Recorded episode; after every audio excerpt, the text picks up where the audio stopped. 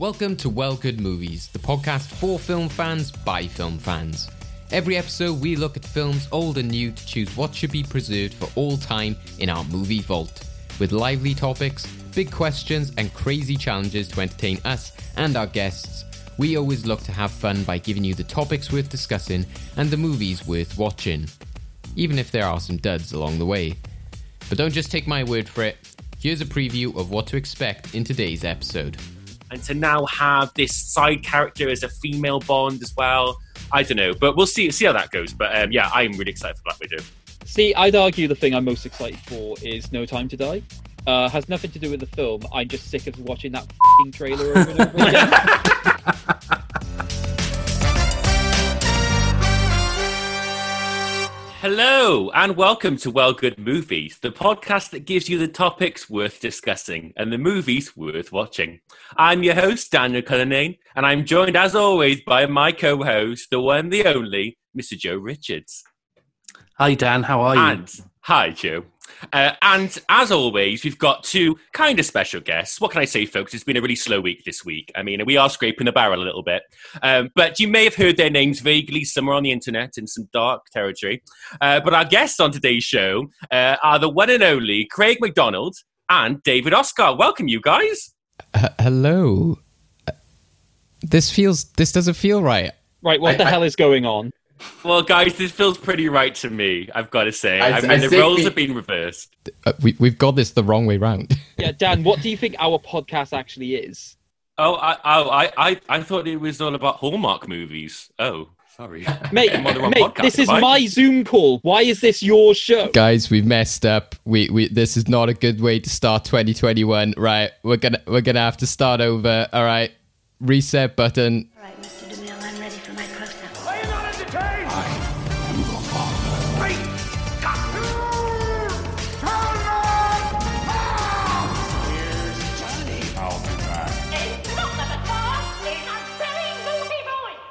Well, good movies. Hello and welcome to Well Good Movies, the podcast that gives you the topics worth discussing and the movies worth watching. I am your host, David Osger, and I am joined, as always, by my co-host.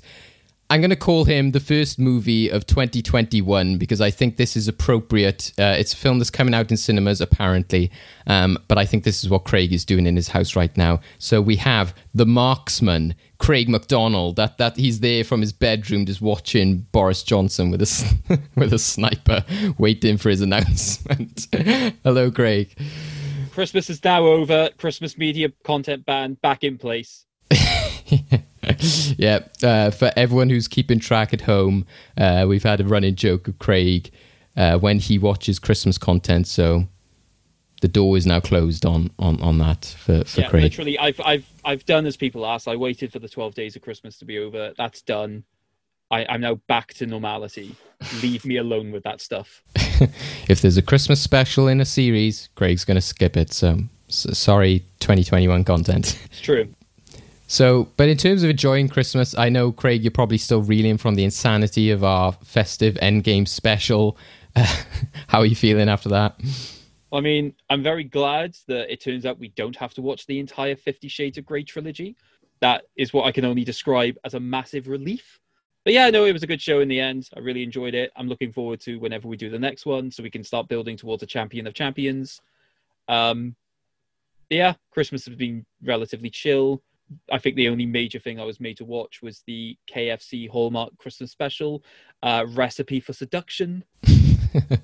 that that could have been in the end game in that hallmark round we had. if I had known about it, possibly. But it, it's it's really weird. It's basically this essentially a love triangle develops where a girl starts falling in love with Colonel Sanders, who is her personal chef, after only ever meeting him once.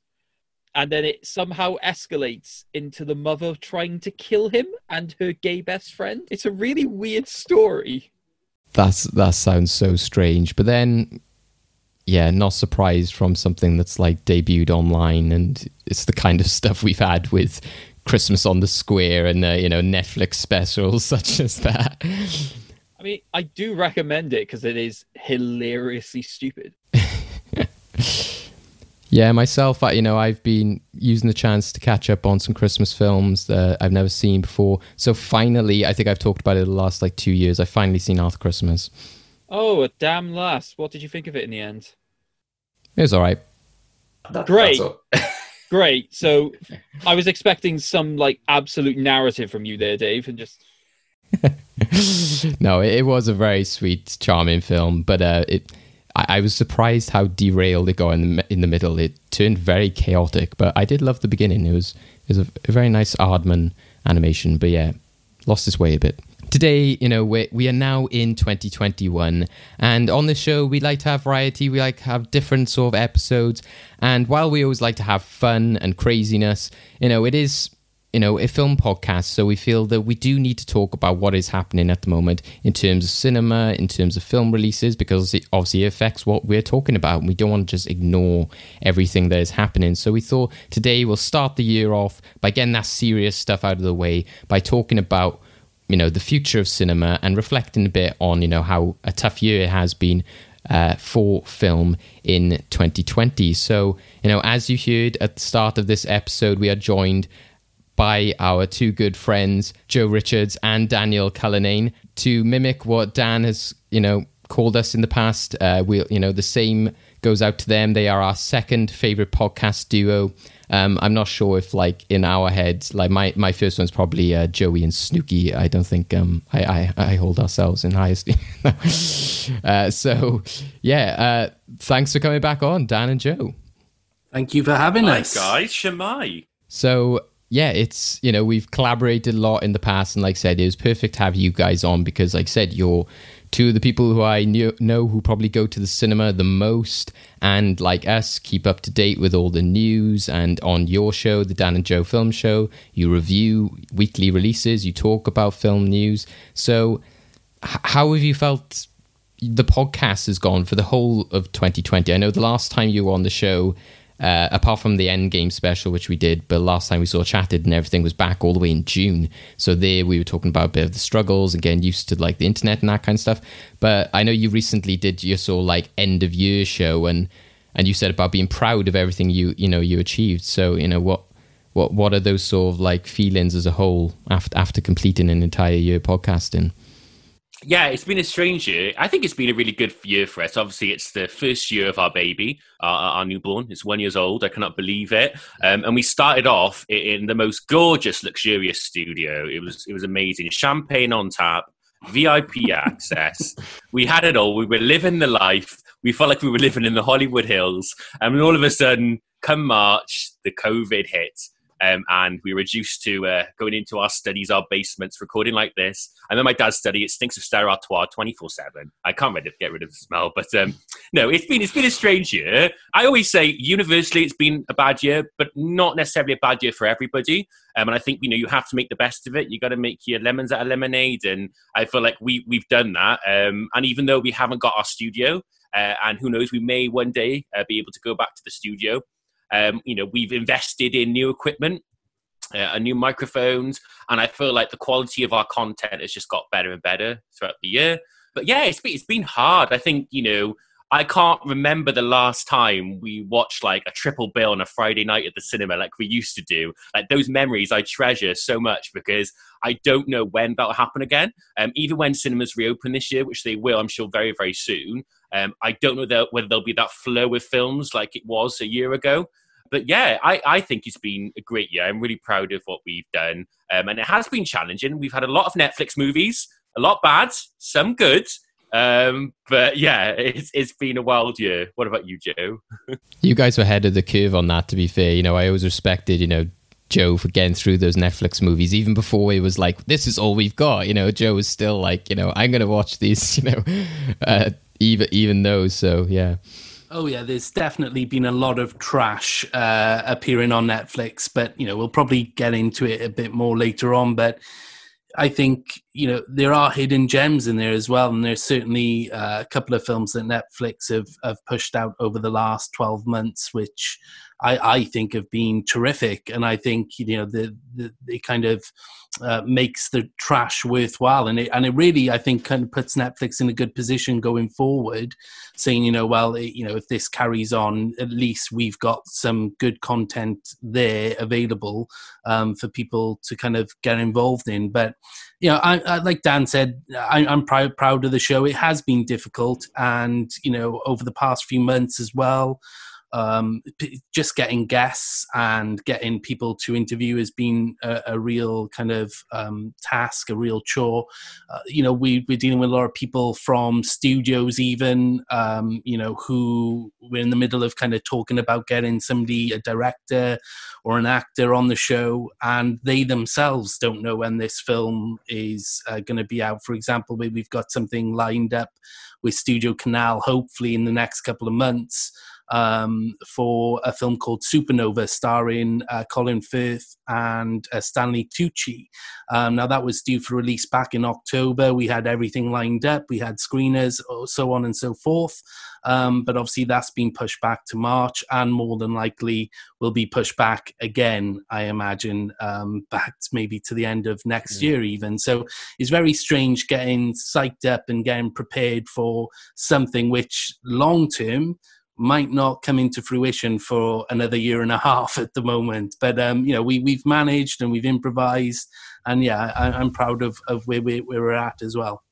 And and so far, you know, like I said, even despite what might be happening behind the scenes, you know, if you look at it on on the surface level, you know, you've had some you know great guests, and you know, you managed to, like you said, you know, have a, a great variety of like actors and directors and and have people, you know, like said, are involved in the film. So, you know, I think that that as well is, you know, fantastic.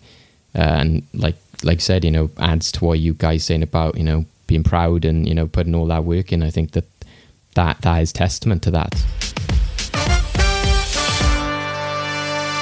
Go check out the Dan and Joe film show. Obviously, we'll be giving you all the links and everything at the end of the episode.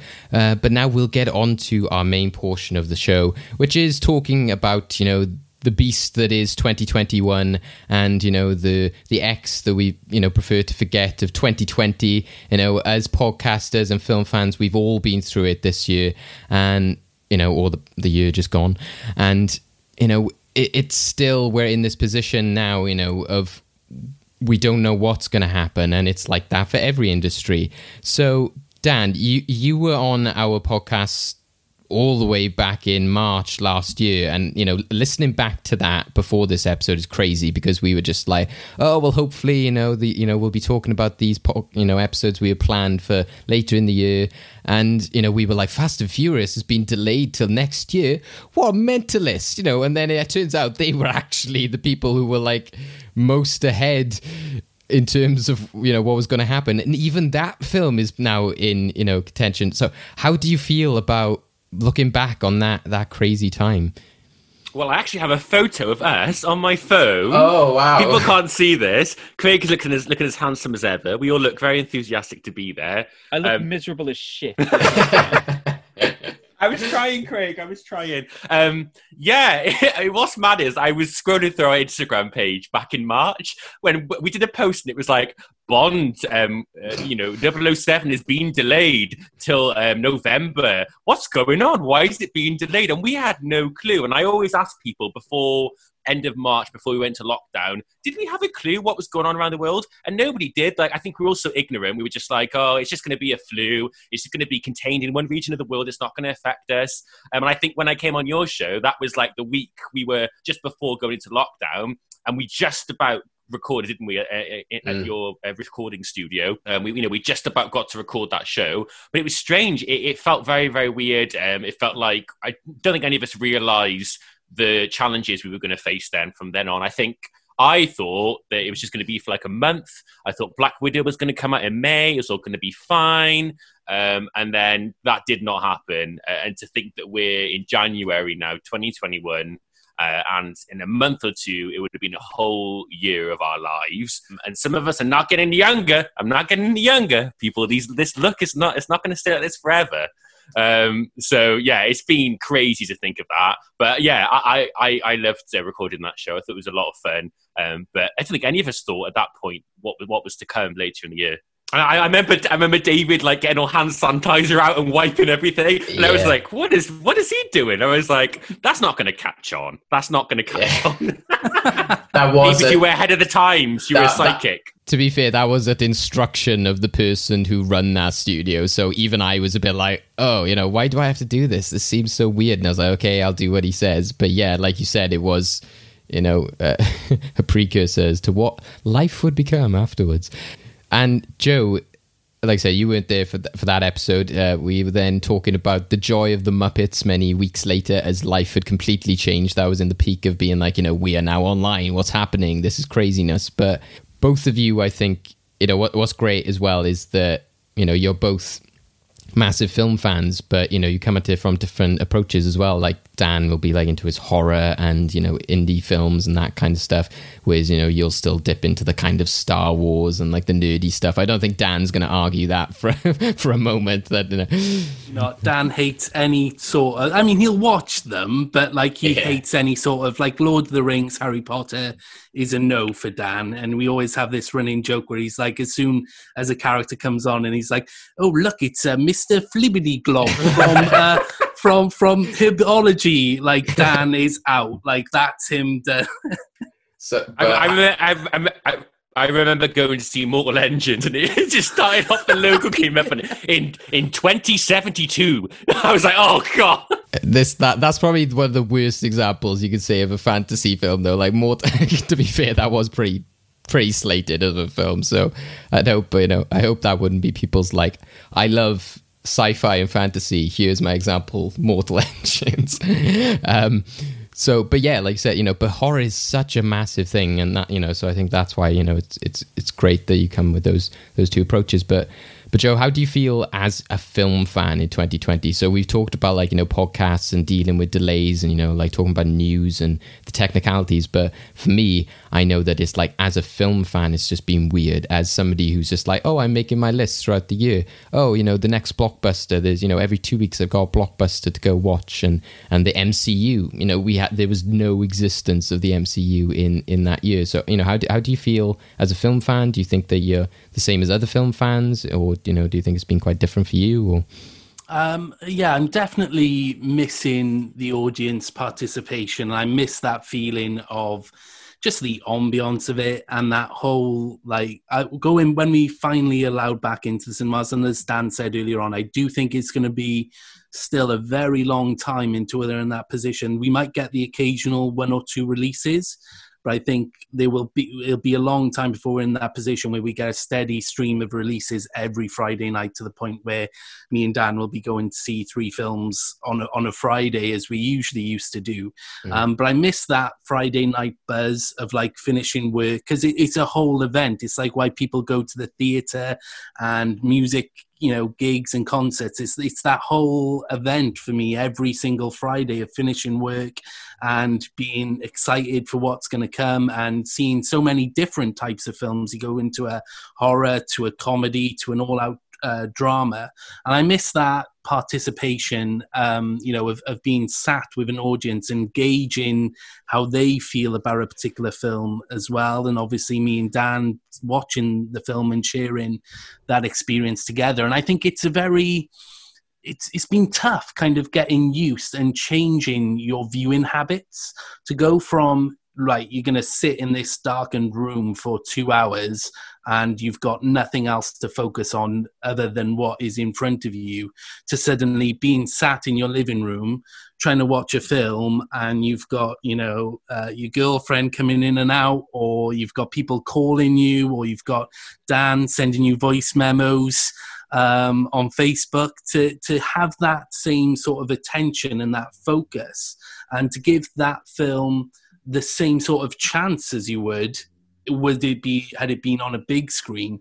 I think that's taken a lot to kind of change that and to kind of get into the zone of right i've got to literally just sit here now and focus on it and, and really try and dig down deep into what's going on and and what the themes and everything as, as you would um, in the cinema. So that's been tough, and I think the reverse is going to happen as well when we do go back to the cinema, changing that viewing habit again to being sat in a cinema for you know me and Dan would spend like six hours some evenings sat in, a cinema. So that's going to be strange going back as well. So yeah, it has been a very weird time over the last twelve months. A lot has changed.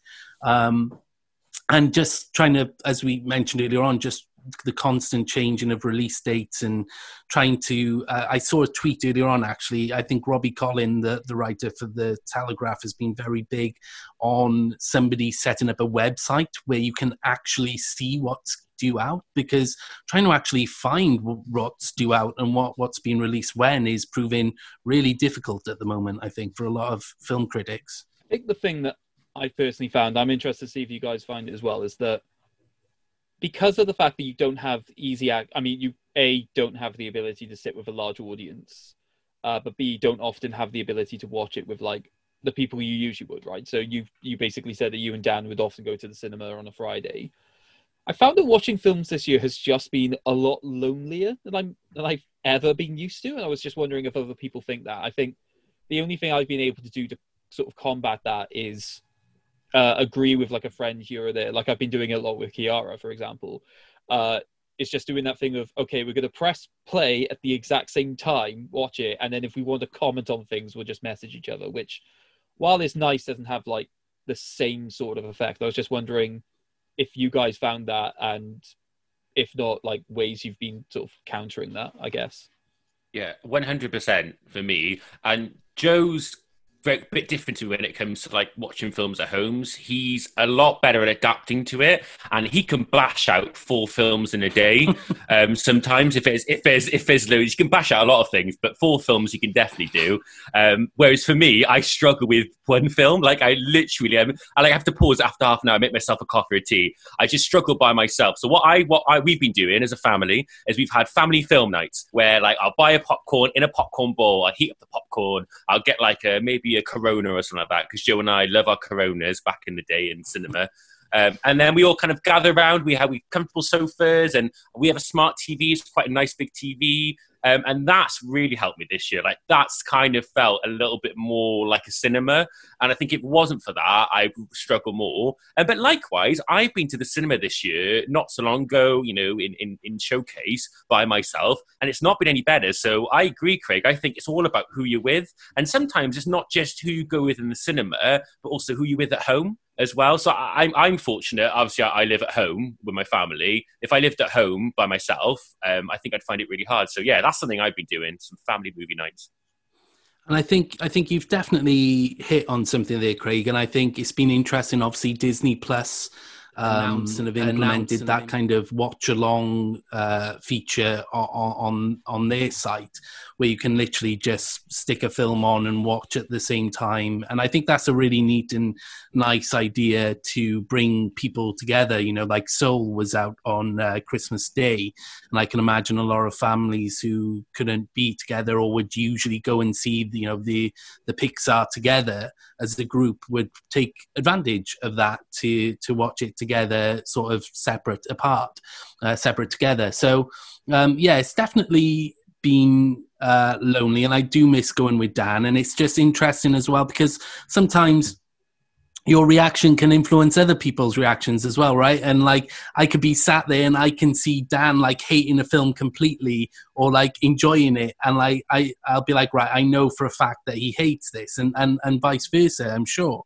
But right now, it's it's and it's been quite interesting for the podcast actually, because whereas before we'd go into a podcast and I'd know exactly what uh, Dan thought of a film, now we we I, I kind of have no idea going in. So that it's kind of that's that's aspect of it has been quite interesting, I think. And I, and I really miss when the film is over and we walk out and there's this awkward kind of walking out and then Joe will go, I'm just going to go to the toilet. And I go, okay, okay, Joe. And I'll wait outside and then Joe will come out and I go, so uh, what do you think? And he was like, oh man. And then he'll, he'll kind of let rip. But I love that kind of, uh, minute after the film where like if you hate a film and you feel you don't want to say that you hated it because the other person might love it um, and then sometimes like joe says we inform each other. So maybe i'll say spot something in the film that joe hasn't seen or likewise uh, and yeah i miss walking from the screen to the car and having those discussions. Like like joe says we don't have that. We we watch the film at home um, and then we just go and do the show and we kind of already know what we think of the film. So yeah. Yeah. Yeah, that's definitely something we share. It's like that that journey and like the car. And sometimes me and Craigie will be as soon as the doors close, we'll be like, right then, what the hell was you know? Oh, like oh my god, you know, it's you know, it can go one of two ways. And yeah, it's it's true. Like what a lot of you guys were saying during that because my last cinematic experience was thankfully Wonder Woman, which feels as if I was like like me and Dan and Craig getting in the studio just before lockdown. It was like getting to the Wonder Woman screening just before you know everything becomes you know shut down all over again.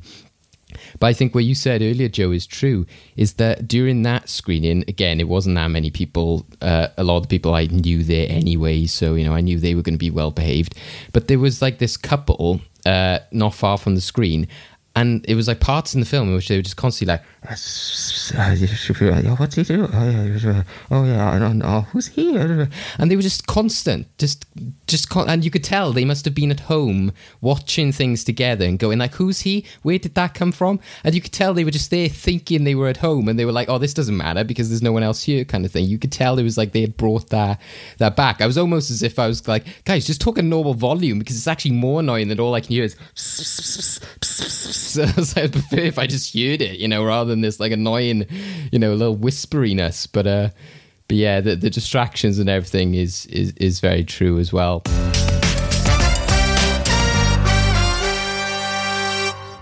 You know, we've talked about the cinematic experience and everything like that, but what do you guys think is now the future of cinema? A lot of people have been talking this year about like, oh well, you know, this future cinema has changed forever. Um, oh, it was dying anyway. There were loads of problems. Oh, this was happening before uh, the pandemic anyway. It's going to force things to do this way, but I don't know. Personally, I found that sometimes the lo- the loudest voices are the clearest, and then actually, when you probably have experienced this and doing polls and stuff, most people are pretty much on board of just wanting to go back to the cinema. It's just that you hear very much those very loud, brash people who are just like, I never liked the cinema anyway, and all this kind of stuff. But again, they're the most visible because everyone else is just kind of sat there patiently waiting. Um, so, so what do you guys think of like the, the future of cinema? Do you think it has radically changed? Do you think it will just be a case of going back to normal? And and how do you think it's going to look in 2021? I, think this year has accelerated it far quicker than it was going to. No doubt, I think in five, ten years, this is where we would have been at, at that time. But you're totally right. I feel like cinema is in a hospital bed and it's clinging on for life and it's got its heart rate monitor and it's it's getting stronger and stronger and it, it just will not die because people want that big screen cinema experience in a multiplex with their popcorn. You just you cannot replicate it and you cannot beat it. And I think um, I was worried back in like the summer with Tenet um, even though I think Tenet performed really, really well. Um, I, and then, then, then got to October and people were saying, oh, Soul's going to Disney Plus, this is going on streaming. And I became really worried. And I thought, well, actually, we're not in lockdown at that point. You know, COVID cases weren't that bad.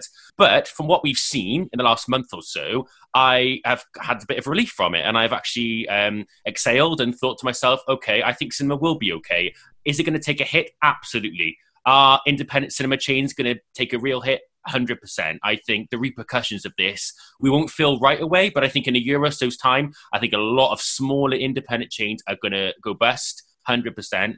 Uh, but I do think the bigger chains will be able to push through. They might have to close a few sites, um, but I don't think cinema's going to die. I think that's a, a, a very ra- vague statement to make anyway. What does that even mean? Um, but I think a couple of things the last month that have really helped. Wonder Woman performing in America, it's done incredibly well, the best opening since March um, despite the fact that it was put on HBO Max on the same day, proving to people that people would rather go out and see it on the big screen. And whatever you think about Wonder Woman, and I know there's been some really not good reviews about it, I'm glad I went to watch it in the cinema because for me, I just couldn't imagine watching it at home. Um, so that helped me. Uh, Black Widow, that surprised the heck out of me. Disney announcing that it was going to get a theatrical release because I genuinely, I was, I thought to myself, it's going to go straight to Disney Plus. Obviously, they believe in that. Um, I just think looking at this year's releases as well, I think there's a lot of big blockbusters that are sticking to their sticking to their guns. uh, Pardon the pun, but Top Gun is still there. Peter Rabbit 2, I know that's the one that we're looking forward to seeing. Uh, Monster Hunter, um, James Bond, Black Widow, like I said, all these big blockbusters, you know, they have to be seen on the big screen. They, they can't be sent to streaming.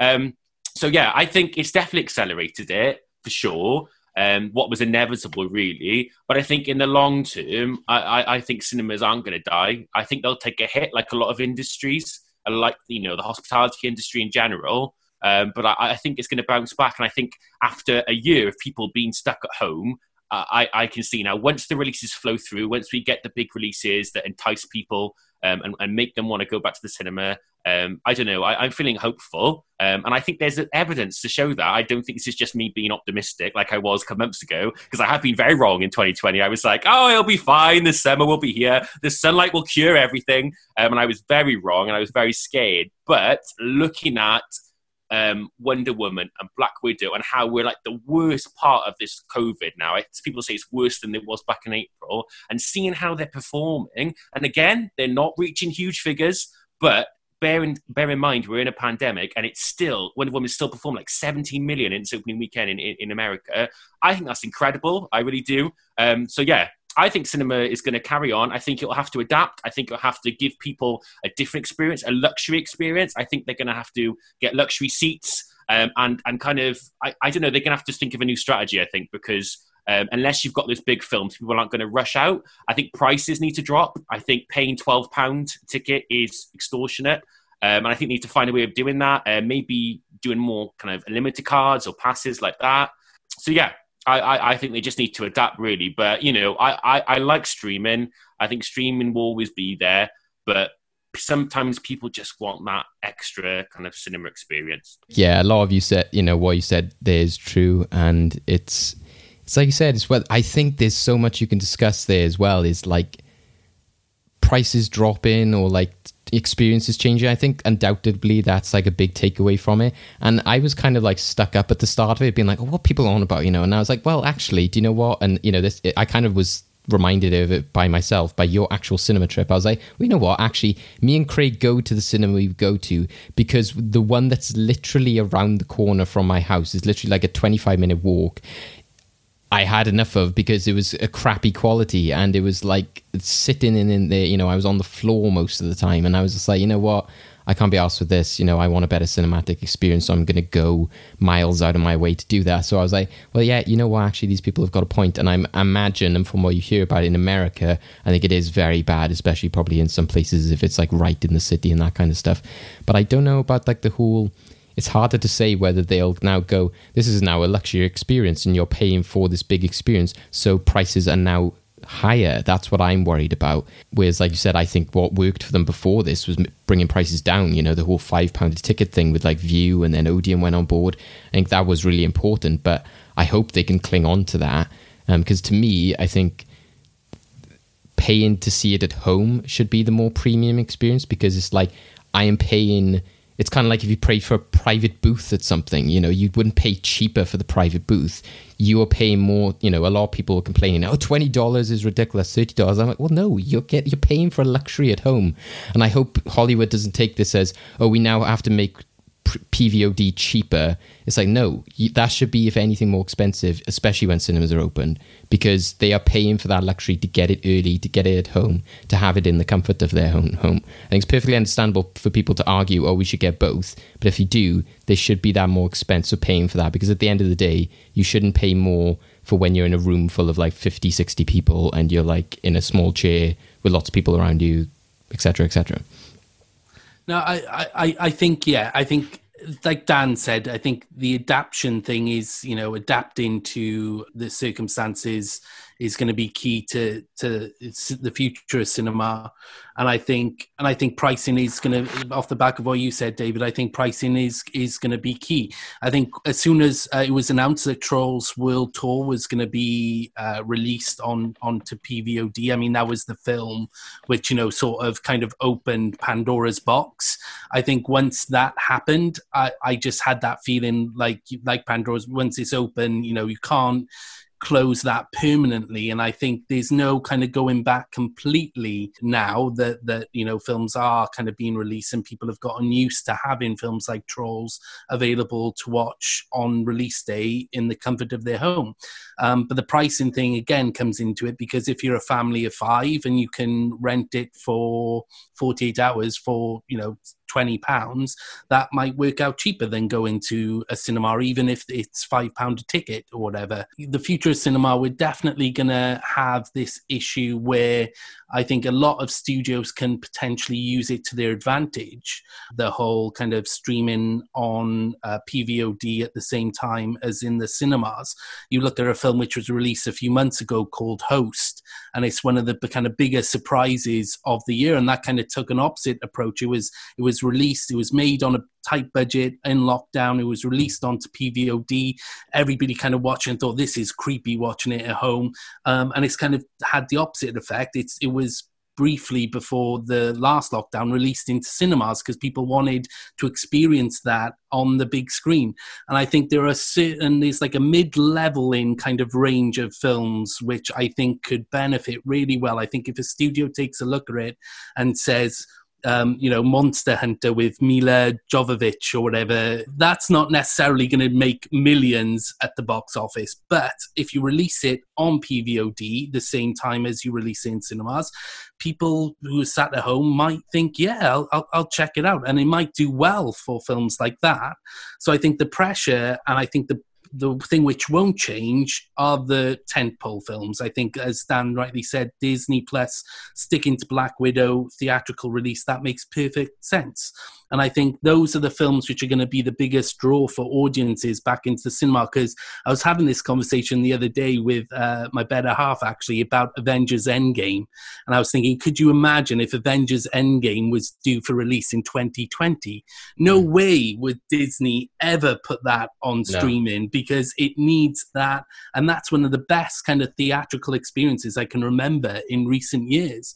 So I think cinema is safe in that you're gonna always have your Black Widows, you're always gonna have your James Bond films, you're always gonna have your Fast and Furious movies, which I think will strictly go to cinemas, and I think cinemas will be safe in that respect. It's a question of whether or not studios can use it to their advantage and maybe prop up a few middle leveling films and maybe make them greater successes than they usually would obviously Warner Brothers announced their full lineup of movies going to HBO Max for 2021.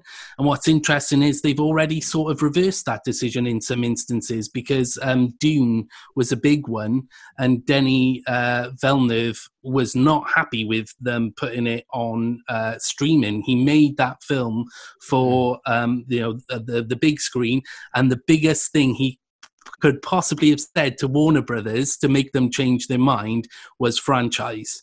And he was like, if you put it on streaming, you are killing the possibility of a franchise. And I think that's why they're now kind of turning around and going, oh, well, maybe we'll take that one out and put that back on to the big screen. So I think cinema will always be safe and there will always be a place because of those films, um, the franchises, and people be drawn in. But you know, in terms of the independent films and the middle level films, they might suffer a little bit. But studios, if, if they do it right, could use that to their advantage to kind of make more money on those. I think. I also just think in terms of like immediate prices of cinema going uh, going back into some form of normality, I think they'll have no choice but to reduce prices there, right? Because at the end of the day, they're going to have to focus on getting people in first. And I think I would actually be okay with over time the price is slightly going up then once things actually get back to a like a stable level. If it means that they're actively then trying to you know improve that experience and basically make sure that the seating and the, the actual experience is like a, of a luxury level because then at least over time if you see the prices going up you've already bought into that level of ex- uh, of like experience and think yeah this is probably still worth it. But i don't think we have anything to worry about at least within the next year in terms of prices when I say next year, I mean from the point at which they open. We will have yeah. nothing to worry about for the next year because they're probably still closed. yeah, yeah, and you and you're probably right to be fair. But I think I think that's a good point, and I think yeah, they'll they'll definitely you know, I mean, I've sat in some screens and the sound quality has just been dreadful. And I think part of the problem is home viewing systems now. You can get a good, decent home viewing system for a reasonable price. And I think, you know, if you buy a decent enough soundbar and you buy yourself a decent enough television, you, you can basically replicate, you know, sometimes I think I've gotten better sound off of my telly than I have in some cinema screens that I've seen. So I think cinemas definitely going forward are going to need to make sure that they, they're hitting that bang for your buck and, and they're giving that great quality for a decent enough price, I think, to, to kind of keep people going back. Because I think if I go back on my first cinema trip and it, like the screen is all fuzzy and it's not in the correct ratio, which has happened before as well, where it's like you're missing half of an image for like half of the film and the sound's awful, I think I'd be like, well, do you know what? I'll wait and watch it on my telly. So I think they're definitely going to up the, have to up their game you have to turn the lights off yourself. I know I had to do that once before. I was like, why am I doing this? why am I turning the lights off? Yes. Um, oh, mate, can you just turn that off for me? Thanks. Yes. like uh, it was. I went out there once. It was like the lights on off, and then they just. I just saw them press a switch. I was like, oh, I could have done that. And I was like, but I think and what you said, Joe, is also true. And I think what's good now is the creators are coming forward, and I think that that was kind of, you know, you can understand maybe in the early in the pandemic is that they don't want to be there like ragging on studios and cinemas. But I think it is important now that they start to come forward and stars and filmmakers hopefully they're not too money orientated but you know money does make the world go round. And as a lot of people say it is show business you know. But that does move a lot of things as well you know. So in the case of things like dune and other films you know they they have like if the film earns over 300 million or if it earns a billion, then a director will get like so much of that or they'll get a bonus. So rightfully so, then they're like, um, excuse me, how do I get that bonus, which is in my contract now that it's now on a streaming service? So again, they're like, oh crap, yeah, we didn't think of that. Um, I think like James Gunn is apparently really angry, like really, really angry about the Suicide Squad, and I can understand that because you watched that preview of HBO, or was it called DC Fandom, and it looked like such a cinematic experience. So yeah, I can't imagine that being on you know the small screen. And i think while a lot of people do say oh well i've got you know this setup at home and i have this home cinema experience and to me yeah i do have that setup at home. But to me it's because i i want to replicate the experience i had not so much replicate what i could be having. So when i watch avengers endgame on 4k I'm watching it like, oh yeah, this reminds me of when that like massive explosion happened, and like, oh yeah, I can see that thing, and I remember seeing that in IMAX. I never go there thinking like, oh, this looks so great, you know, it looks just like it does in the cinema. I'm only thinking that because I saw it in the cinema. Whereas when I've seen other blockbusters throughout this year, I'm like, oh, uh, you know, that looks good, and my surround sound's doing a good job. But it's a shame that I didn't actually get this experience originally, like they do when they release a, you know, like films from the past and that kind of stuff. And I think a lot of people have mentioned Dan. That's why I think that's a big argument for cinemas not dying, like Dan said. It's not even about the tech or anything like that. It's about you remember the experience because you remember, oh, that's the time that, you know, I went with so and so. That's the time where, you know, uh, I had to turn the lights off. That's you know like that's the time that I went to go and watch. Uh, what's that viewing? Exp- that you know they they have the OAP day at Odeon, and I told a few people about this, which I was not allowed in for some reason. They're like, "Sorry, you're not an OAP." I was like, "What?" And, and I was, but like I remember I remember Judy the film and seeing that film because of that experience, and so and that's a big part of it as well is that it makes the experience is like who you saw it with what time of day you saw it in like the all of that and i think that's a big thing for people as well even though they might start watching things at home well a family's going to be like yeah, we plonked the kids down for five minutes, but did it give us a nice family night out? I think that's a huge thing that people aren't touching on. Is that it's not just about cinephiles and people who like going to the cinema, but it's also like families. That's something a family can do together. That's a night out for a family or for even a couple. You know, I remember many times you know, I remember Pirates of the Caribbean because like that was one of the few times it was me, my mum, and my dad, and that, that really happened because it was always a kind of like, um, oh, I'm working, you take him this day, and you know that kind of stuff. So I think that's a big thing that will make cinema alive as well is that it is something to do for a family, you know that that kind of thing as well. That's actually an experience that I also miss as well. There's there was definitely a time in my life a few years ago where I would use uh, late night cinema uh, cinema showings of random films as sort of a sort of like a way of basically getting me through dark times. So there'd be times that like late at night, uh, I can't sleep or whatever, and just don't really want to do anything. And just seeing that there's like a late night showing of a, a really obscure film, and just going just going to see it, just thinking, yeah, this will just get me in a different environment for a bit. And they've been really pleasant times. They've been some. It's the only time I've been able to enjoy being in a cinema literally on my own, be, or watching a film completely on my own because of that different environment as well. Like it's meant it's meant that I've watched films like Me Before You and The Secret Life of Pets.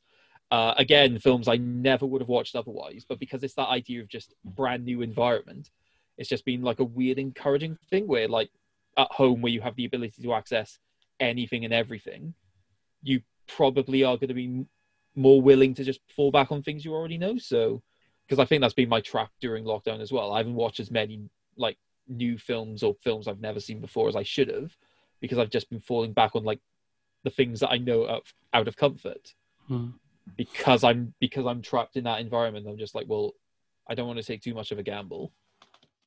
Yeah, well, a lot of people say that as well. They will have that, like, I love going to the cinema in the afternoon and having that, you know, it feels like, um, what do they call it, like bunking off school kind of thing. You know, if you go to the cinema midday, it's that aspect. And didn't somebody say that on your cinema special, guys, where they said they had like OCD or something and it helped them to focus more on on the films? I think it was Wales in the movies. Is that? I thought, and I was like, I was like, I never thought of that. I was like, th- you know, thinking about people who might have like you know a condition or something and that that isolation helps that i was like oh yeah that's quite an interesting way to think about it because sometimes you think the reverse about you know how they, they would need to be at home because of certain things Yeah, definitely. And I think we said it on a show uh, when it was announced that Cineworld was closing, and we had um, Anna Smith, uh, film journalist, on, on, our show. I said at the time, uh, I remember I went to see uh, Saint Maud um, a couple of times. I managed to get a couple of screenings in of Saint Maud before Cineworld shut uh, permanently.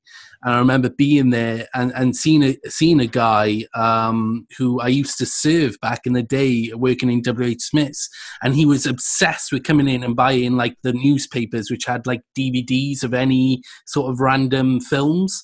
And um, for him, and I always see him in Cineworld, and for him, cinema is a sanctuary. And I think that's the important thing to remember as well is that for a lot of people, it's a safe place. Um, it's a place to escape to. And I've certainly been in those positions as well, uh, Craig, where I'd been going through some tough times, and um, you know, I I remember, for example, me being in the kind of uh, throes of a massive breakup, and me um, sitting in a cinema and um, watching La La Land, which probably was not the best film to watch while going through a breakup. But the, like you said, David, that film now will always have that kind of uh, tie to that moment in my time uh, in my life and and being sat there and and watching that and just escaping for two and a half hours uh, three hours in that case and just kind of switching off from all the problems.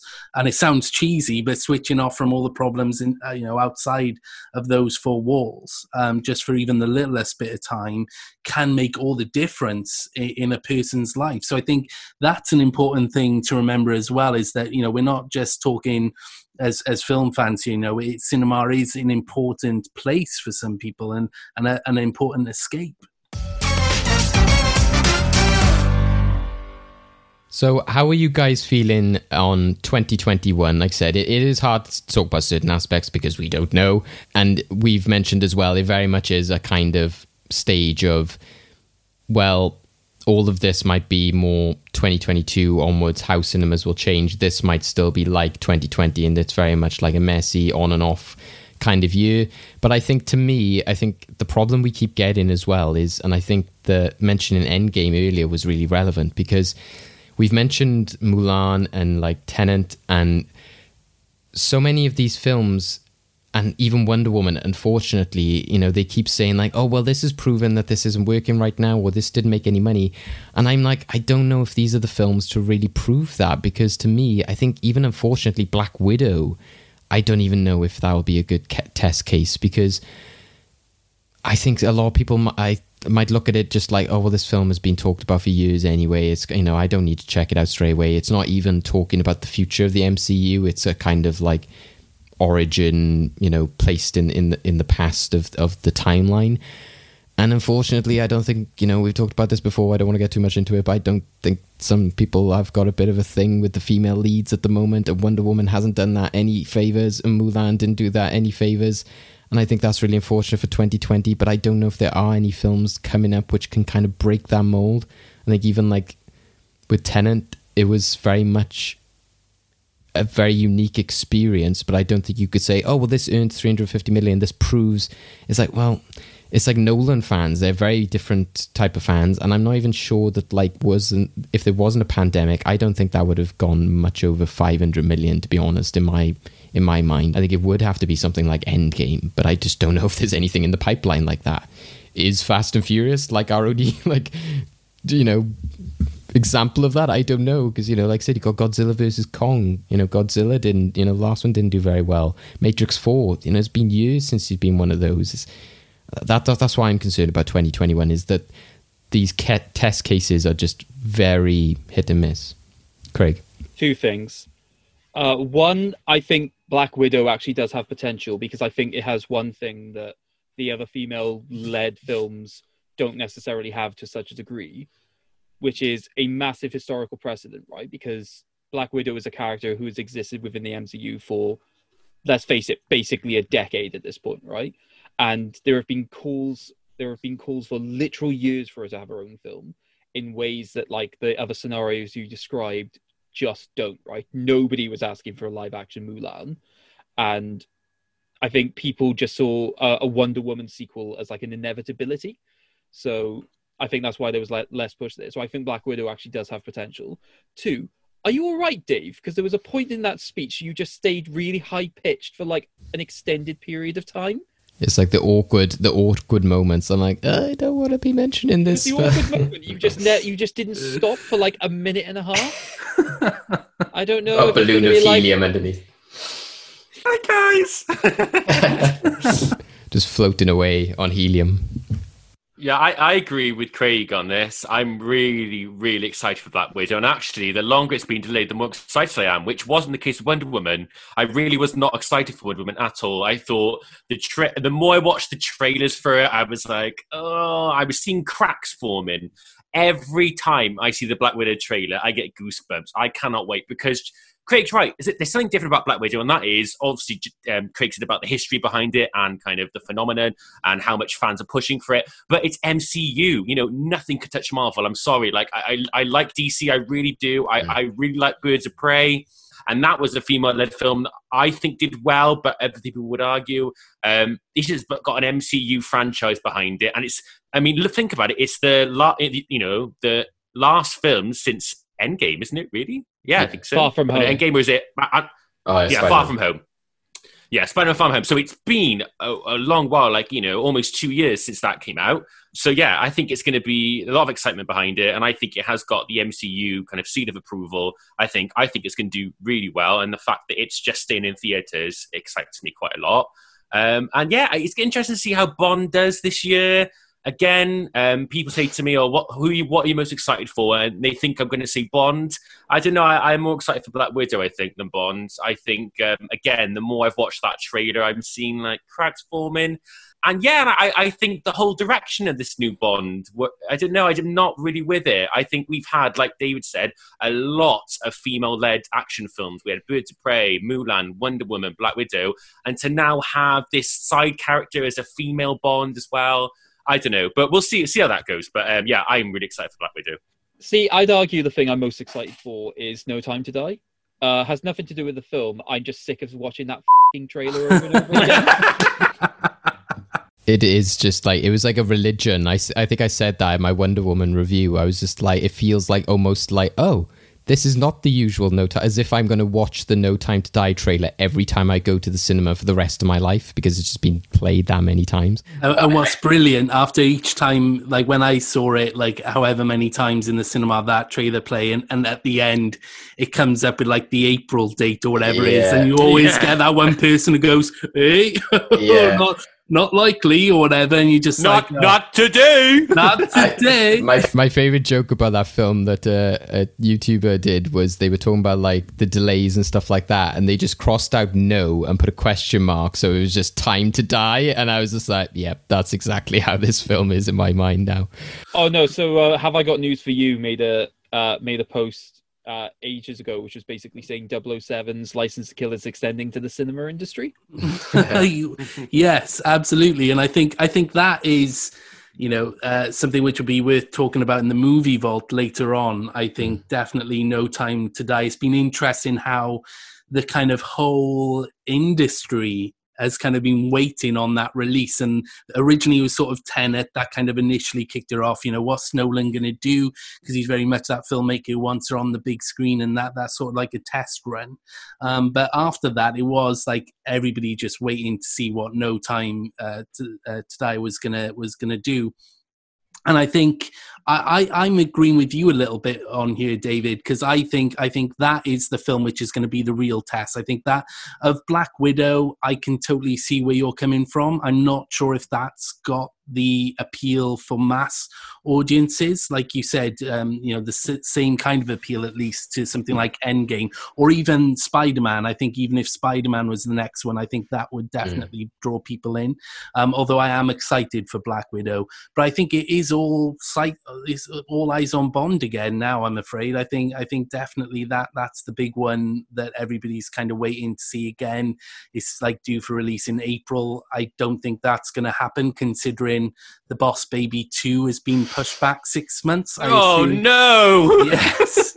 I mean, if the Boss Baby 2 is being pushed back, I'm Oh. pretty sure James Bond is going to push be pushed but- back as well. That's that's an interesting point. You know, should it be delayed again? I would say no. I say you've got. I think when it comes to a year, you've got to just go with it, like Wonder Woman has done. I think Wonder Woman, Yeah.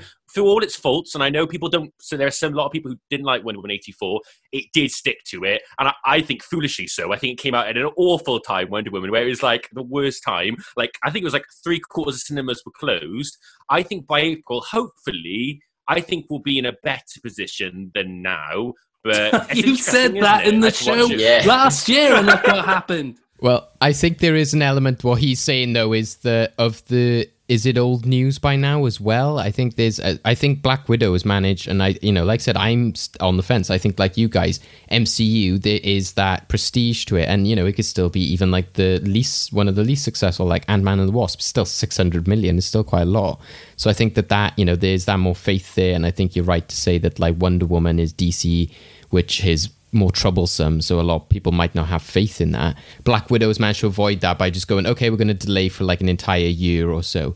Whereas like Bond has moved so many times, people are like, you know what, I'm sick of this film by now. They, they haven't even seen it, and it, they've just heard about it so much, seen the trailers so much, heard the story so much that it, even by the time it comes out, people might be like, I'm kind of done with this now because their excitement has just died off. You know, if you know what I mean. I think the other thing that Black Widow's got for it is the fact that, given the amount of content that the MCU is planned on putting in terms of like the sh- uh, the individual shows on Disney Plus, they're Mm. still going to have like such a, a presence in people's mind, but it's still going to be to an extent to which, you know, because we know that they're good at making content. I still think that's going to be a driving force to push people to want to go and see their next major cinematic release, right? When, which I think Black Widow will be able to capitalize off of because they have the ability to now release. Because like WandaVision is out, uh, I think of this episode's release, it will be out. Like for example, I think it's like literally the first day. Uh, and then what shows are like after WandaVision? Falcon and Winter Soldier, Ms. Marvel, you know, there's so many. Uh, so yeah, that is a good point, and that's the marrying of streaming, and you know, so that's very much their aim is to be like, oh, you need to watch the shows and you need to watch the films to understand what's going on. So that's a good point.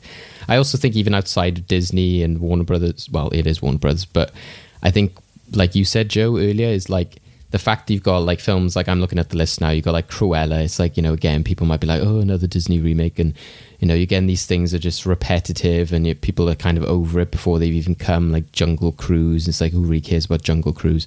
But where something like Dune is like, that's a, a, a new franchise. And that could be like, oh, some, you know, some people are like, oh, that's different. That's new. That's something I've never seen before. So I think like something like that is, you know, even like James Gunn's Suicide Squad, that's at least you know, I'm completely redoing the Suicide Squad. It has nothing to do with the previous one. It has nothing to do with any of the DCEU. So it's like these franchises that are new and promising, and I think that's what's good about 2022 and stuff is that hopefully we'll get a bit more of that, not just the dregs of the kind of you know that we've had from the last year, etc. Definitely, I, I think the issue with with Bond as well. Um, I don't think it'll ever go to streaming because obviously, I just don't think there's a place for it. Um, I don't No. think I don't think there's any way to put it, and I don't think any streamings. I mean, I think there were rumors that Apple tried to buy it for like 300 million, and that that or you know however much it was, and they were still like that. That's not enough money.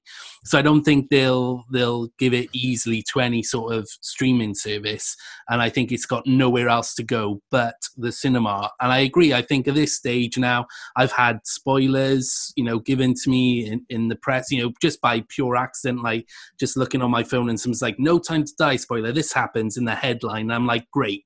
You know, that's one of the downsides of obviously this taking so long to be released.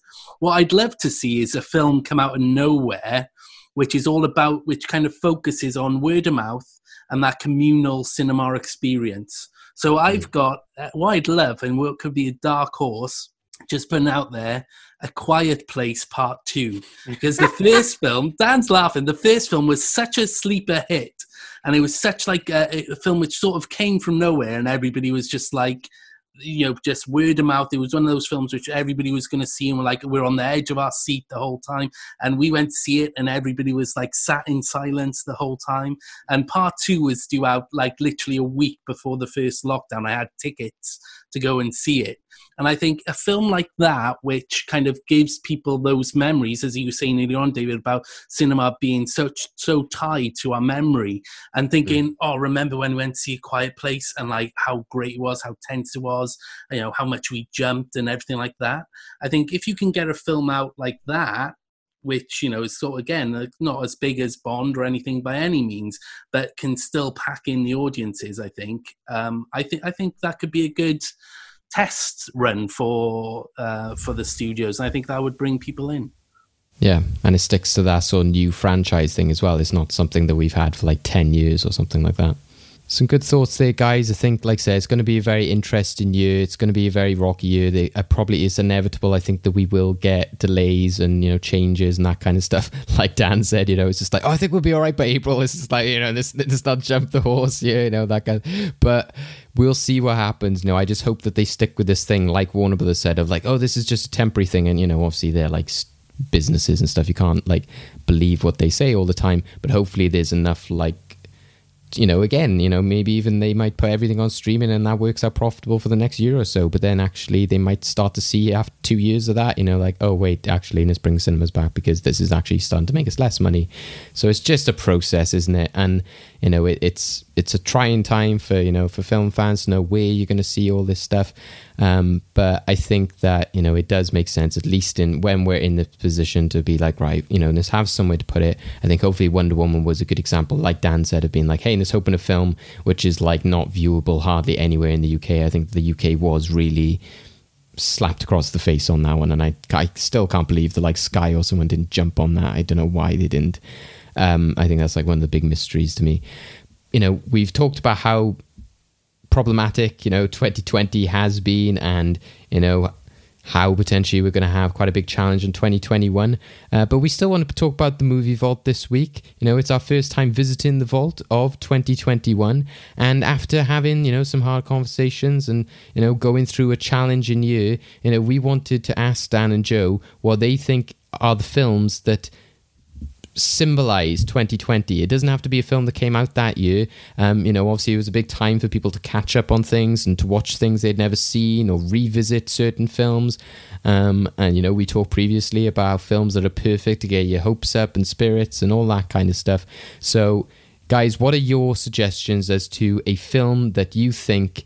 encapsulates 2020 so it'll be in the movie vault because of it oh yeah remember that crazy year this is the film that represents that Well, I'm actually going to go for, and I'm going from a purely historic point of view here. And I think um, I'd be remiss to offer up into the movie vault Trolls World Tour.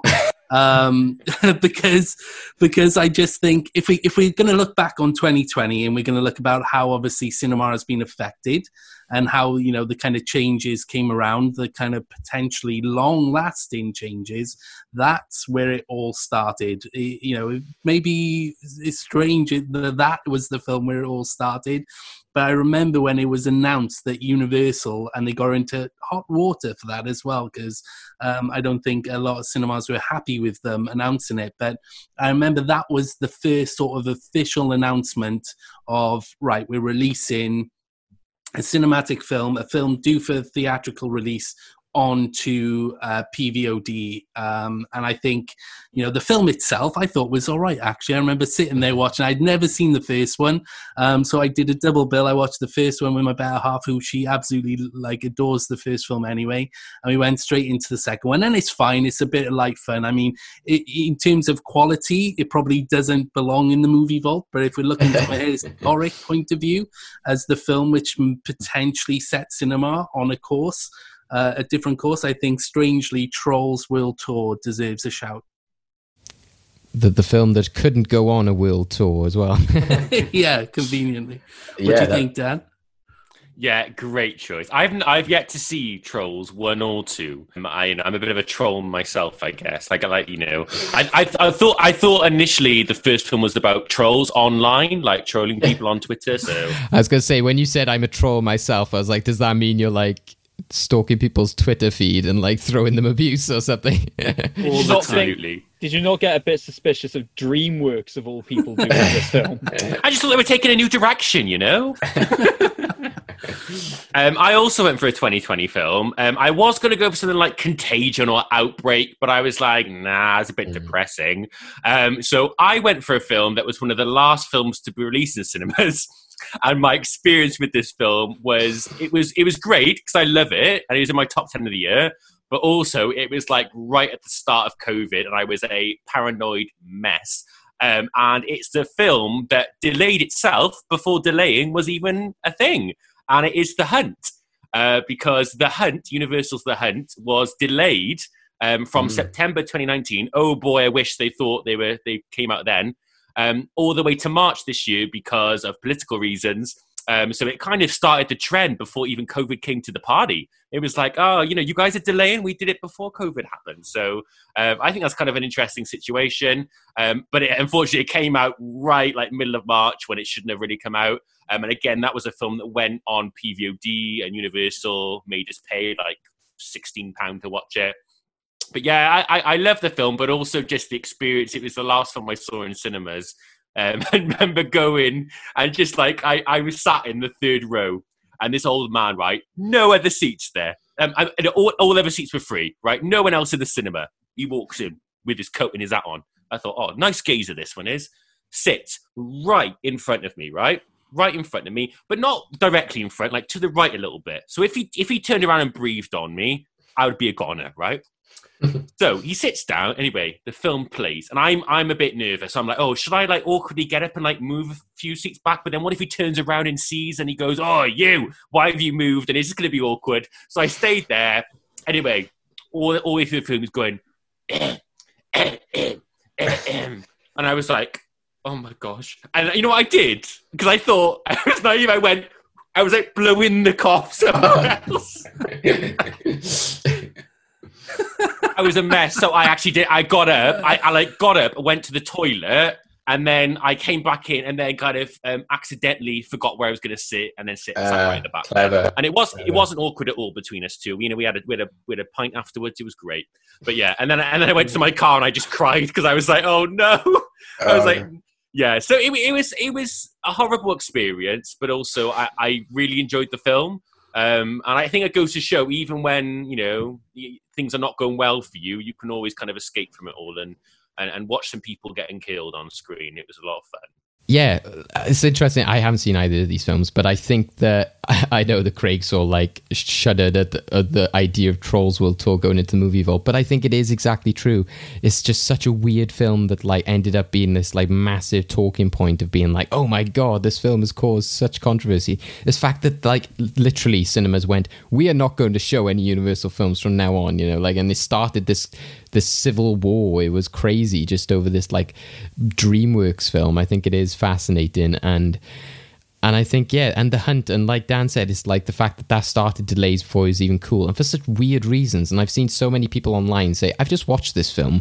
What was the big deal? You know, why? You know, like this. I've, I've again, I've not seen it myself, but I've seen so many people be like, I don't even know why this was delayed. I don't know why this happened. It was. It seems like, you know, it, it was really exaggerated as well, which is uh, is crazy. So yeah, I think those are, uh, to me, I, I think they are great examples of just like Joe said, not exactly the quality of the films themselves, but it's just the story behind them and around them makes a lot of sense.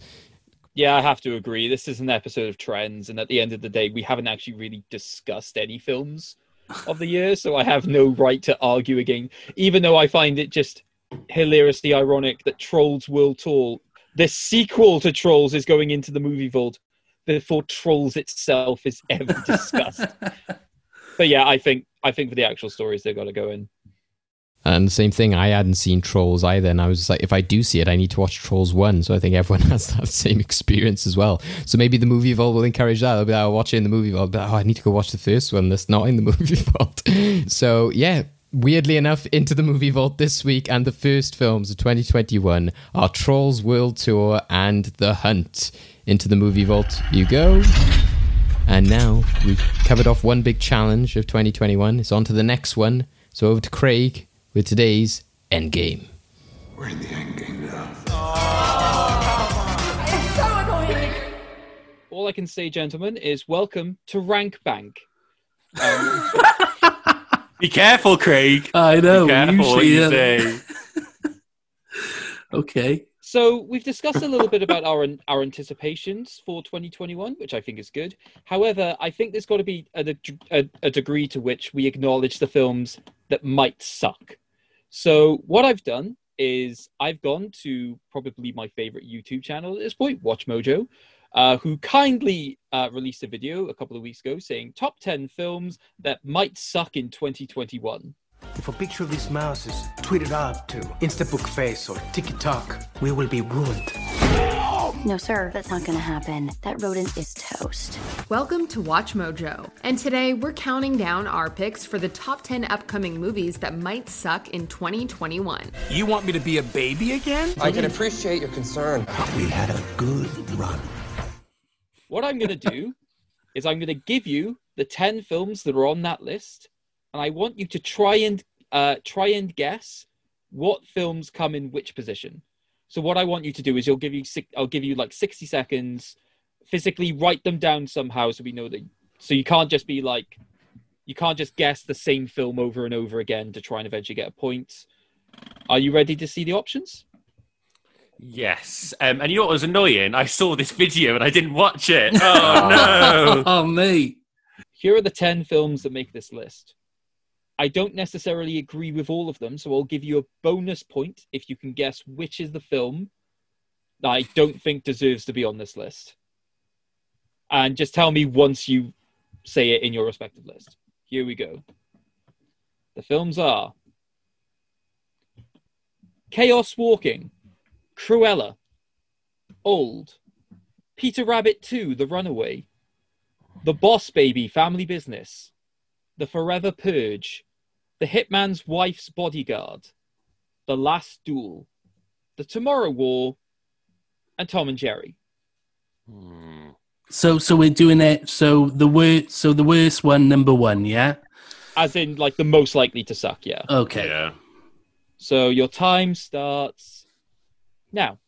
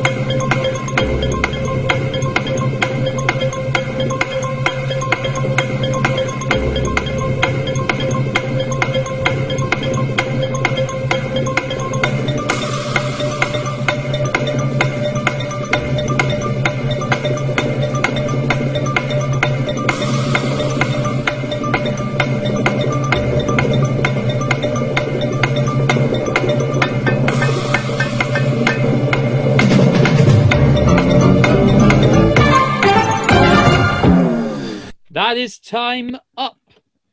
Your time up, and neither of you have messaged me. What the hell, guys? I'm writing it down first. Okay. I'm old school. Oh, I still I need. Oh, this is really tough. Sixty seconds is not a long time. Okay. So we'll go. f- We'll go from the bottom up. So start with number ten. Joe, what do you think the tenth most likely is? So I'm going to go uh, number 10. I'm going to go for The Last Duel because I have no idea what that film is. You're going for the last duel. Yeah. Dan, I've gone for the Tomorrow War because I have not a clue what that is either. I could Okay. be completely wrong. I do like this. Lo- uh, I do like this logic of I don't know what it is, therefore it's unlikely to suck because I haven't heard enough about it for it to suck. Okay. Number 10, The Last Duel. Oh, well done, Joe.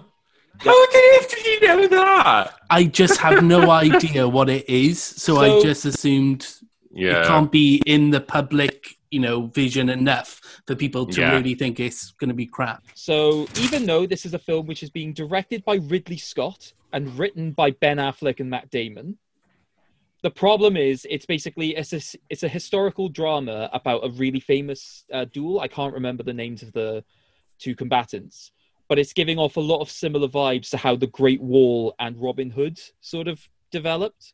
So uh, that's not giving a lot of people faith at the moment. Oh dear. Yeah, that doesn't sound great, to be honest. Yeah. So, number nine. We'll start with Dan. What do you think the ninth most likely to suck is? I went for old because again I have no clue what this is. I, it sounds like a Pixar film, but I don't think it is. I thought that. See, I know Okay. what this one is, so that's why I didn't choose that. Uh, okay. Okay. So, Joe, what do you think number nine is? I went for the Tomorrow War, which I, I again I was a bit unsure as to what that was, but then I realised it's the new. I think it's the new Chris Pratt film, which he's been shooting in Iceland because I love Iceland. I've been following that, so I think I'm pretty sure. So it doesn't look too bad anyway from what I've seen. So I thought it'd probably be lower down. okay. Number 9, The Boss Baby, Family Business. You want me to be Oh no! What? This is ridiculous.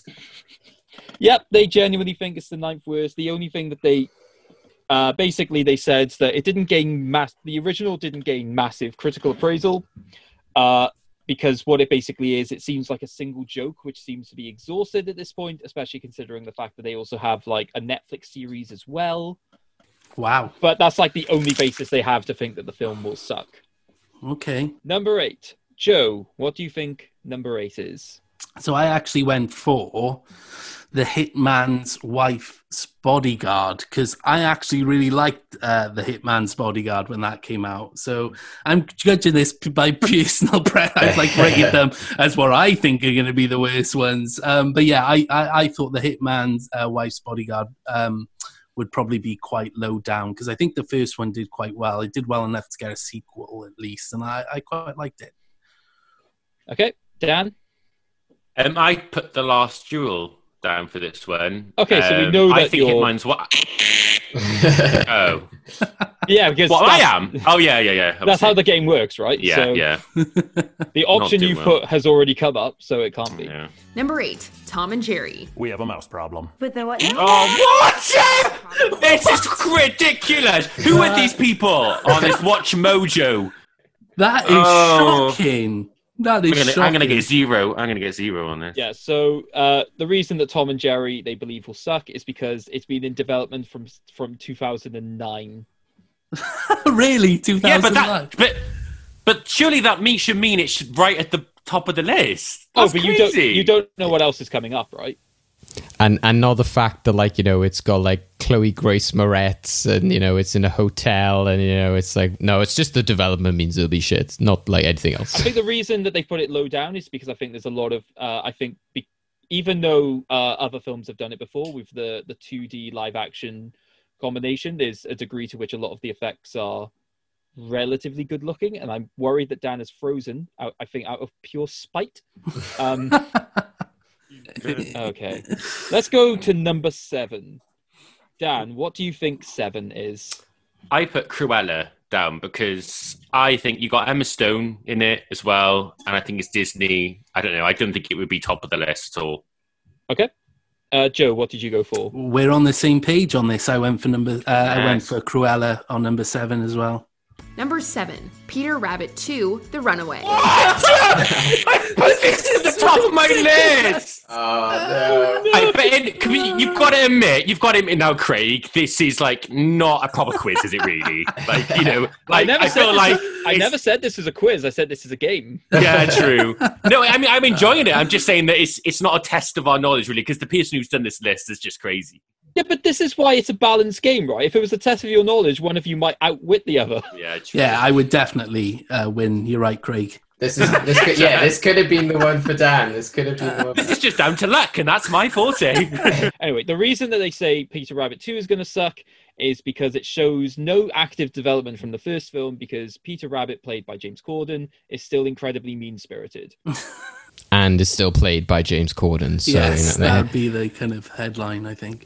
Then we go for number six. Joe, what did you go for number six? I went for Chaos Walking because, again, I th- personally think it looks interesting, looks all right. But I know uh, during uh, pre-production and during production itself, a lot of bad things were being said about it. So I thought this would be kind of middle of the road ish. Okay, Dan? I went for the Forever Purge because I feel like even the last one wasn't badly reviewed at all. Um, and I feel like Chaos Walking, again, sounds like a, a broken record, this, but I feel like Chaos Walking would be at the top. It's one of those, I think it could go either way, but yeah, I went for Forever Purge. Okay. You two are going to hate yourselves. Number six, Cruella. Uh, what's awful with this game, once you get one wrong, is that you've got Yeah. two wrong. Yeah. Yeah. Oh. Yeah, so they've basically pointed out the obvious with Cruella. It is basically impossible to humanize someone whose entire goal is skinning dogs. and to the point of they don't understand, even though there is great uh, creative talent behind it, how this is going to be in any way enjoyable for people. Okay, we'll go for number five, Dan. I went for the Hitman's Wife's Bodyguard for this one. Okay, Joe. I went for Old, which is uh, just so you know, Dan, it's M Night Shyamalan's new film. Oh. So yeah, so I thought that is going to go either way, really. So I thought smack bang, middle of the road, number f- uh, five, old.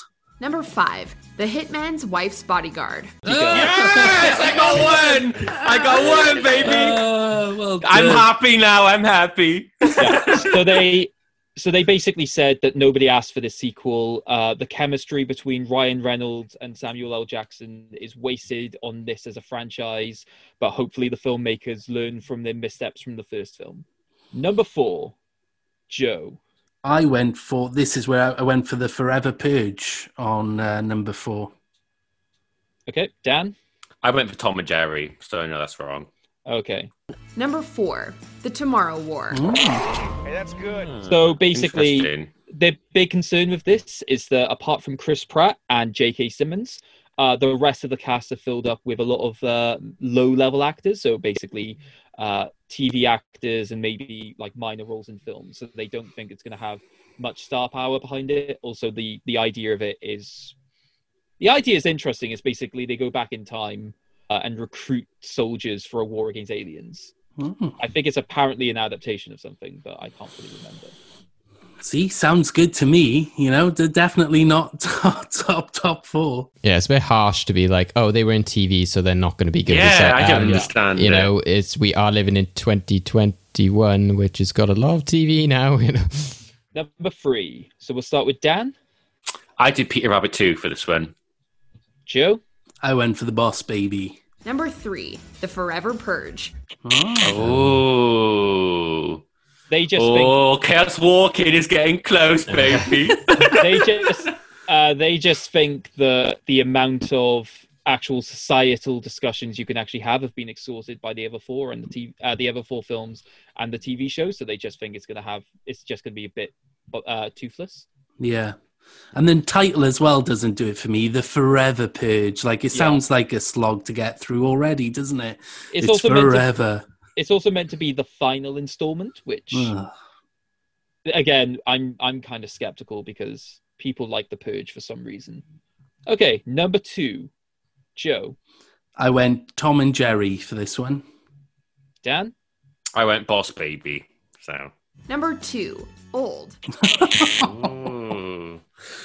Yeah, so the big thing behind this is that Joe is absolutely right. This is uh, the latest M. Night Shyamalan film, but it's an adaptation of a graphic novel, and we all know how well Shyamalan's last Oh. adaptation of a of a story went. Mm. Oh, see, I didn't know that. I thought It's it was a- an original story, and I thought a- when he does original stuff, he's usually quite good. It's an adaptation of a story from uh, a graphic novel called The Sandcastle. All right. So that Mm. leaves us with Oh. our number one entries. So Joe, what was your number one? Well, first of all, I think it's quite telling that my top three were all like animated family Mm. films. So my number one was actually Peter Rabbit 2. And Dan, what was your number one? Chaos Walking. Number one, Chaos Walking. Hey! I finally won one, You Mom! won, Dan, you won. Out of pure luck. Out of pure luck. So Uh, I'd like to thank James Corden. yeah, so Chaos Walking. So here's the big thing about this film. Yep, it's been deve- in development since 2017, but the original cut of the film was described as unreleasable, and it's been wow. by its own by its own director. Wow. What's this one about again? Uh, this is basically for some reason all the women in the world have disappeared. and men have the ability to telepathically communicate with each other. It stars Tom Holland, uh, who encounters a, a, a girl uh, played by Daisy, Rid- Oh, this. Daisy Ridley, who has been described as intimidating on set. wow.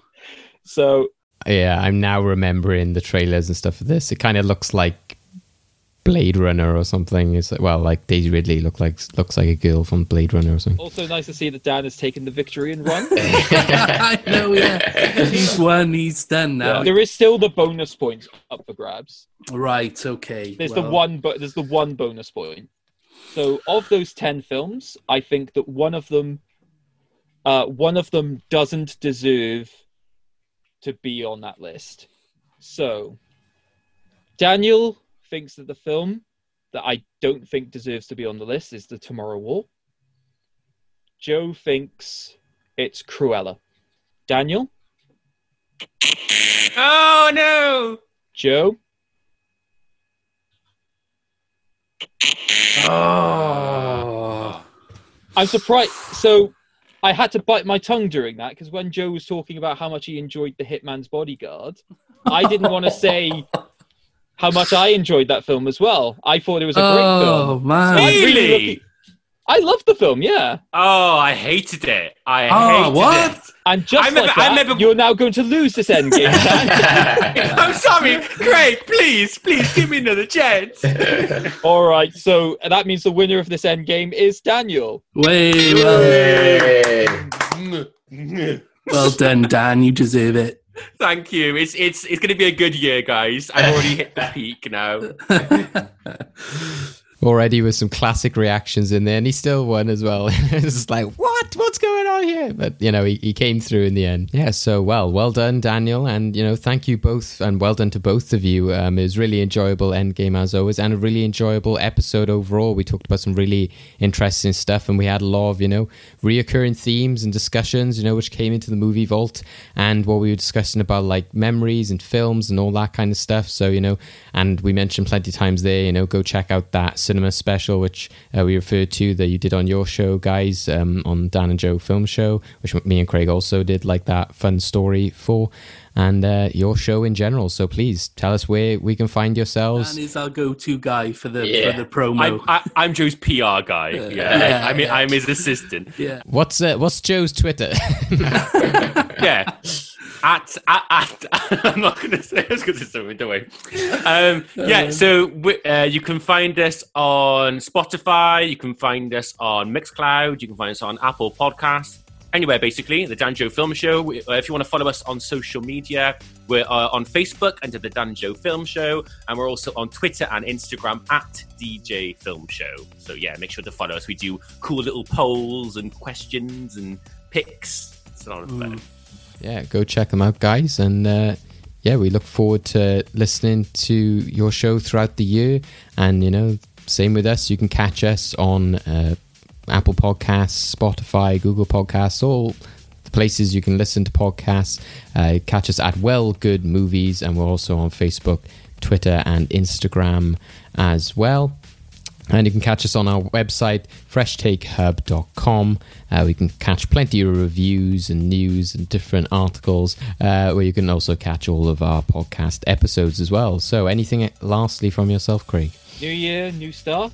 I do not want this to be a year dominated by COVID yet again. Uh, to the point, I hope that this is the last that we ha- get to significantly discuss it on this show. To that end, I'm launching a new initiative. It is called the COVID Police Force. From now on, uh, unless it is absolutely mandatory for the nature of our discussion, anyone who brings up COVID, I'm going to actively police them and make them stop. You will know this by what I what I, I will actually hope doesn't become a traditional siren. But it, if I spot, spot it, listeners, you can be you can be sure that I will be there going woo woo woo woo. No, cut that out. cut that out now. I, I love that. I'm so up for that. Like when, when you said COVID police, I thought you meant like wh- oh oh oh. Wh- wh- wh- when you said the c word Yeah, yeah. there, um, I thought you were going to be like, oh, wear your masks, Karen. Wear your mask over your nose. Don't go out the house. that kind of police, you know. Oh no, I've just I've just accepted that if they're going to keep doing that, then they'll just be the first to die. wow, Craig's got one of those hats on with the sirens. We we got we got the shows mixed up at the start of the show. What you don't know is the next time you're recording the Dan and Joe Film Show, when you say that word, you'll just woo! Oh my god! Craig will just appear on the Zoom. like, Uh, yeah, well, I look forward to um, getting told off many times this year because undoubtedly I will just forget and I will say it. So look forward to that, guys. Tune in just for that pure reason. And uh, yeah, please do check out the Dan and Joe Film Show. We hope to meet up and chat and have fun with you guys again throughout the year. And uh, we hope that we get some normality back pretty soon. When we do, we will have a party, a celebration, and we'll have an episode that will be like, ah, look back at all the craziness that we had to endure. So, thank you guys. Uh, please tell us at home what you think is a film that represents 2020. Uh, do you think that it is Trolls World Tour and The Hunt? And uh, what you know cinema experiences have you had as well that you're going to miss, or you know you look forward to bringing back once they're fully operational? So, yeah, catch you on the next one, guys, and uh, stay safe. Bye. Bye bye.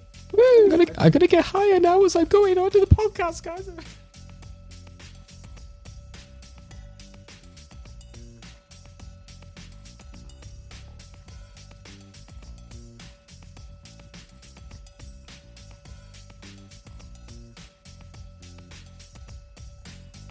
okay. Okay.